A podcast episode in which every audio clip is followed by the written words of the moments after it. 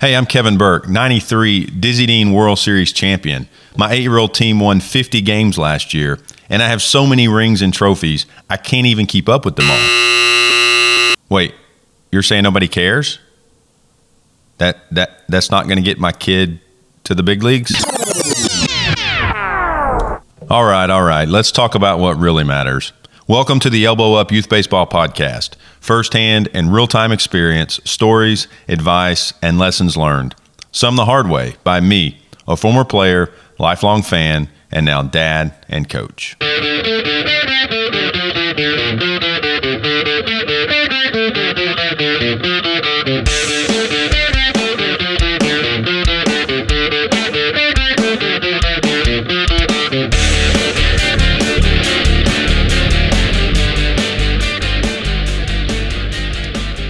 What's up, everybody? Welcome to another episode of the Elbow Up Youth Baseball Podcast. I want to talk today about something that's been on my mind recently. I've seen some issues with it here locally. As we hopefully begin to move out of the COVID 19 pandemic, we have an epidemic right here in youth baseball.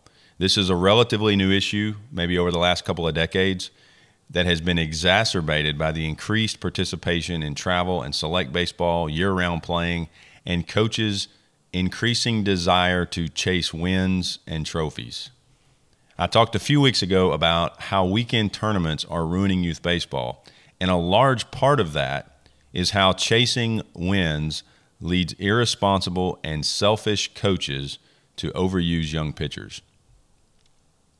I've seen recently example after example of overuse being shared on social media.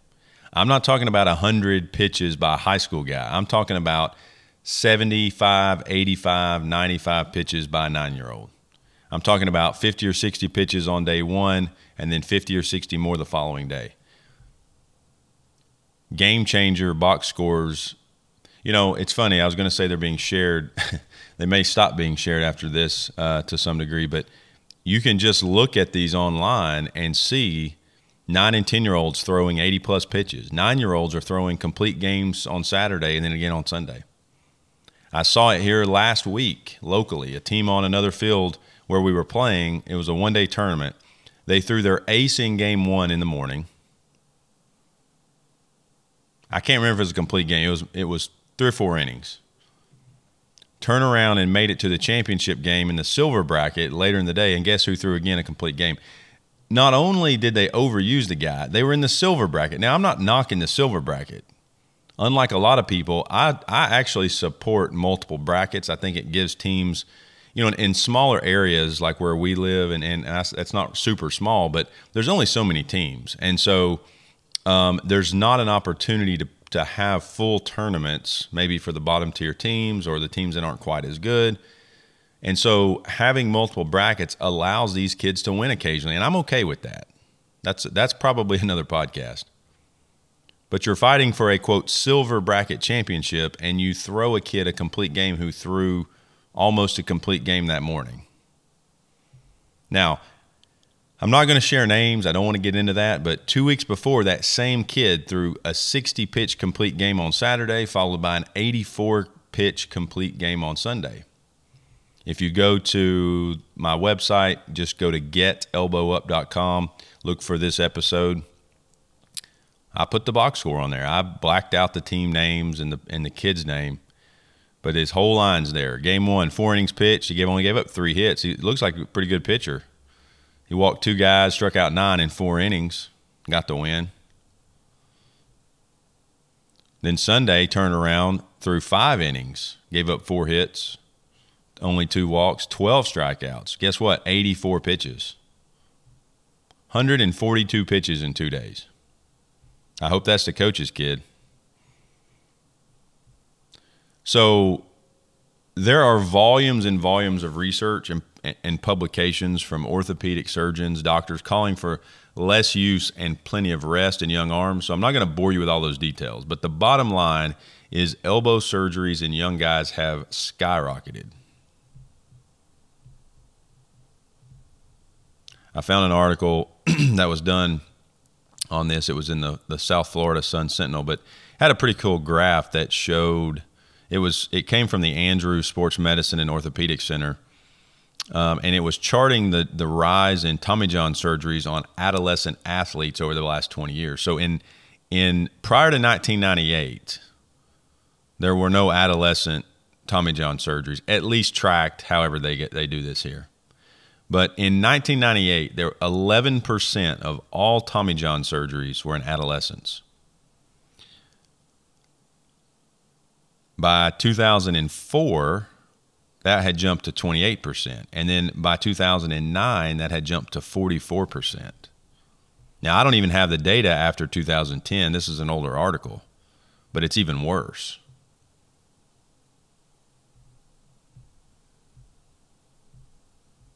So this is getting worse, not better. Now, I read somewhere else, and, and it makes sense It what's causing this? It's not just the coaches. Um, it's just it's the expansion of of these types of sports leagues. Um, the the dramatic rise, and this is another episode probably the rise in the number of kids focusing on just one sport and playing it year round. So you got guys, you know, back when I played, you played in this little bit in the spring and, and, and the beginning of summer, and then that was it. Then we played football, we played basketball, we played soccer, now you got guys they're playing a spring season, a summer season. Oh, it's to a fall season, and then you know you it, and it, it's a combination of everything. You've got guys. Let's say you're a quarterback in football, and so in the fall you're playing football, so you're throwing overhand every single day, and then on the weekends you want to go play in the baseball tournament, and you pitch. The biggest issue I have for the young guys is that you're not going to see the negative effects now. So these these coaches, and I'm just going to say it if you're overusing a player, like the one I said earlier, you're selfish and you should not be coaching. I rarely say that because I've made a, most of the th- mistakes that I talk about. Uh, I try not to get on to people because, and, and it's more about let's just help and let's inform because I've done the same things. This is one I've not done. I won't do. There's too much information out there now. If uh, 99% of the coaches who are overusing players know better, they know it and they're doing it anyway. What's worse is is these guys are abusing these young arms in games that don't matter, that nobody's going to remember. And and really there's no negative impact now. But when the kid gets to a level where it does matter, his arm and possibly his career is ruined.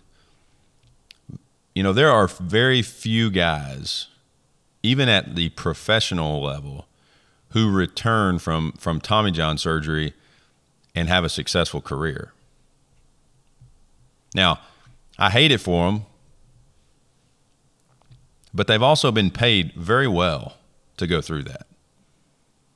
And they've made millions of dollars, and now all of a sudden they're, they're, they're done. I, and I do, I hate it for them. That's their livelihood, but they have made plenty of money. We've got these kids who are super talented they're abused when they're 9, 10, 11, and then they get to be 17 and they have it taken all away from them because of that selfish coach five, six, eight years before. So we know why it's bad and we know it's happening. So, how do we stop it, right? Edu- just like anything else, education is important. While I feel like most coaches should know better, um, let's talk about it anyway, right? So, first thing is use common sense. Don't overuse, don't pitch too many pitches, and then make sure that a kid gets plenty of rest. But let's talk about some specifics. So, first is pitch counts. The very first effort to limit overuse came in the form of regulating innings pitched. A few leagues and tournaments still do this, but a lot of leagues and tournaments are, are starting to use pitch count guidelines. I would say even if you play, I think USSSA still uses innings pitched, which I think is irresponsible. But even if a tournament's only tracking innings, we should all be using our own pitch count tracking as well. And while some flexibility can be given depending on the kid and the circumstances, there are plenty of guidelines available that you can use. For example, Major League Baseball has something called Pitch Smart. And, and it's really about educating parents and coaches in, in the youth ages on how to safely pitch. So if you go and I'll link it in the show notes or in the in the um, newsletter write up on the website getelbowup.com. But specifically, if you look at ages 9 to 12, which is kind of the sweet spot I'm talking about on this podcast, there's an entire, there's like 12 bullet points and it talks about things that I've talked about on here before, taking four month, at least four months off from throwing every year, with at least two to three of those months being continuous. Guys, that's when I say take November, December, January off. I'm not joking. Players should not pitch in multiple games on the same day. Make sure you properly warm up. Don't throw pitches other than fastballs and changeup. These are com- common sense things that most coaches should should know. It also talks about a daily max pitch count. It talks about how many days rest you should take. So, for example, if you throw one to twenty pitches at nine, you don't have to take any rest. If you throw thirty six to fifty, you need two to three days rest. If you throw more than sixty, you need four days rest. So, you know, it's one thing for a coach to throw a kid 20 pitches in game one and then come back and throw the championship game later in the day. Like, I, I can get it. You throw 60 pitches, you know, you're supposed to have four days rest and you're coming back to throw 85 more. This, this is like, this is just totally, this blows me away. This is worse than anything probably else that I talk about. It's that blatant. So I'm going to link to that and show the table. But here, here's the here's the gist of it. Parents, if you're listening, coaches, for those that playing this weekend. 9 through 12U. 1 to 20 pitches, they're good. 21 to 35 pitches, they need to take the entire next day off. 36 to 50 pitches, they need to take the entire next day and the following day. So, in other words, if they throw 40 pitches on a Saturday, they cannot throw until Tuesday. If they throw 65 pitches, they needed four days. That's Monday, that's Sunday, Monday, Tuesday, Wednesday. So, in other words, they can't pitch again until Thursday. That's why in high school you see like an ace go on a Monday. Well, he doesn't really pitch again until the following Monday because he needs the rest. That's why you see five starters in a typical rotation in the big leagues because they need those days off. And those are professionals who have the best athletic trainers, strength and conditioning coaches, medicine. They have the they have the best technology available to get them back, and they're taking that much time. This is not even negotiable. And I know I'm beating this into the ground, but you have to, you have to, you have to. Besides pitch count limitations, you've just got to work on pitcher development. I know it's a tough one. Everyone, even adults, we all want a quick win. We want instant satisfaction. Unfortunately, that's not going to ha- that's not going to happen when developing players at all. I've talked about before, so many of the guys who are just the best on their team are never going to play in high school. And then so many of the guys who are sitting the bench or at the bottom third of your team, they're going to be the ones playing in college. I understand that all 11 or 12 guys on your team may not be pitchers, but you'd be surprised how consistent teaching and practice can develop some of the guys you didn't think were pitchers. I mean, what happens is your best pitchers at these young ages are typically your best athletes. That's it. So, of course, they tend to be the best candidates for overuse. But as coaches, it's our job to develop other guys who can come in and fill up some innings. Everybody doesn't want to pitch. I'm not saying you have 11 pitchers but you should have seven or eight. If you're going to play that, if you're going to play a couple games every weekend, you can have three or four. But if you're going to consistently enter tournaments where there's a you know two games on Saturday and then one, two, three, four games on Sunday, you've got to have seven, eight, nine guys. You just have to. It may mean you have to throw a number seven guy out there in the championship game. You know, you threw your ace in elimination game against the best team in the tournament early in the day, and then you were able to kind of get through the, the next game and for the championship you don't think you have anybody left and that's just what that's that's baseball. That's that's the nature of playing these tournaments that I think are not good for development. Now if we would do it right maybe they could be. But here's the thing don't wait. Start this week. You don't have to teach multiple pitches. You don't have to teach anything other than basic basic, basic pitching mechanics. Toe the rubber, lift your leg and go. And let guys practice. three or four more guys. Commit that. If you're a coach, commit this week to focus on developing your other guys. Here's the controversial last ditch effort option. Now, I'm a big fan of parent and coach or coach and parent communication. I think it's critical. You're never going to agree with everybody. Not every, you know, you're never going to be a coach and everybody's happy. And I talk a lot about communication and, and how to do that. But if you are a parent and your son is being overused, the first thing to do is to have a conversation. Now, we want to try not to do that during a game. We want to try not to do that after a game. We want to try to do that during the week when the kids are not around. Everybody's been able to, to sleep on the situation. I'm probably not even going to do it in the game if my kid throws, you know, what pushes the limit. But if I see if my nine year old is left out there to throw 85 or 90 pitches, I'm going to say something during the game. Now I'll try to be cool about it, but we're not waiting on that. if the coach is not approachable, and especially if you've tried to do it the right way, you got to find a new team. Period. I mean, I don't know what else to say, but you're unless you are just all about 7, 8, 9, 10, 11, 12 ball and you don't really care after that, uh, you got to find a new team. And when everybody leaves that coach, uh, he'll understand why. But if you stick around and you let your son be abused, you're not only hurting him, your son, but you're hurting other kids that that coach is going to abuse. He's going to abuse other kids on the team.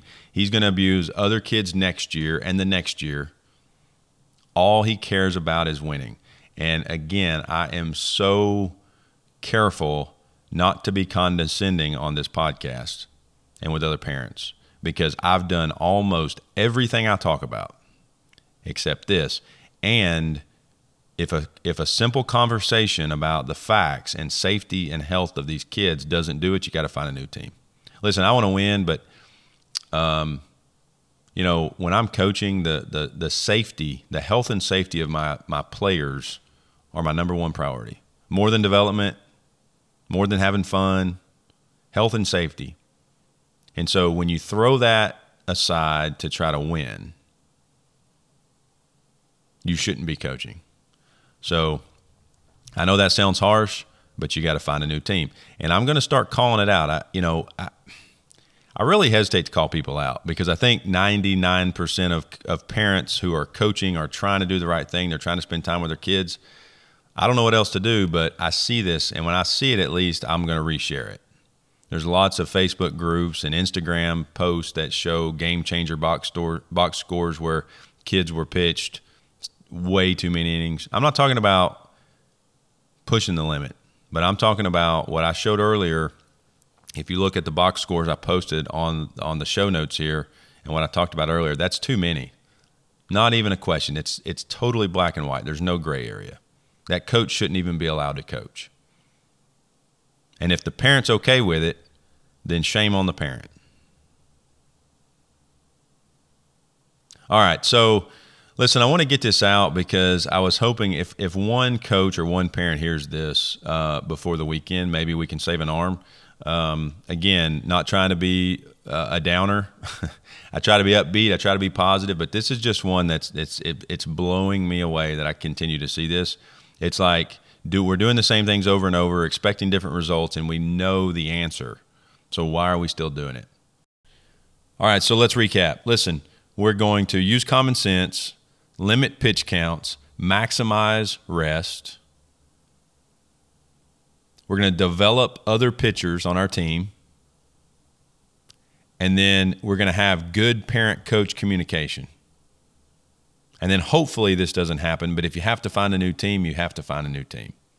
I'd love to hear from you. If you are on a team who the coach, in your opinion, abuses young arms, if you don't know how to have the conversation, if you have questions, reach out to me, getelbowup.com. Type in your email address and subscribe. You can just reply to one of those emails. I'll get it. You can also find me on one of my social media channels, and I will get back to you as soon as possible. Hey, listen, I really appreciate you listening. Um, I appreciate everybody who comments, who likes, who shares. If you could, if you're listening to this on iTunes or Spotify, please leave a comment or a rating five stars preferably. Uh, also, share this with everybody on your team. Share this with other parents. If you know a parent whose kid is being overused, send it to them. By all means, that's what we're trying to do here. Also, uh, find us on Twitter. It's elbow underscore up. Facebook page is elbow up youth baseball. And then actually, we're going to start an Instagram account where I'm going to share all kinds of things, pictures, but but I also think video of drills and and things that you can use as encouragement and help uh, to help your son and your team and your family get the most out of their youth baseball experience. Thanks again, guys. Talk to you next time.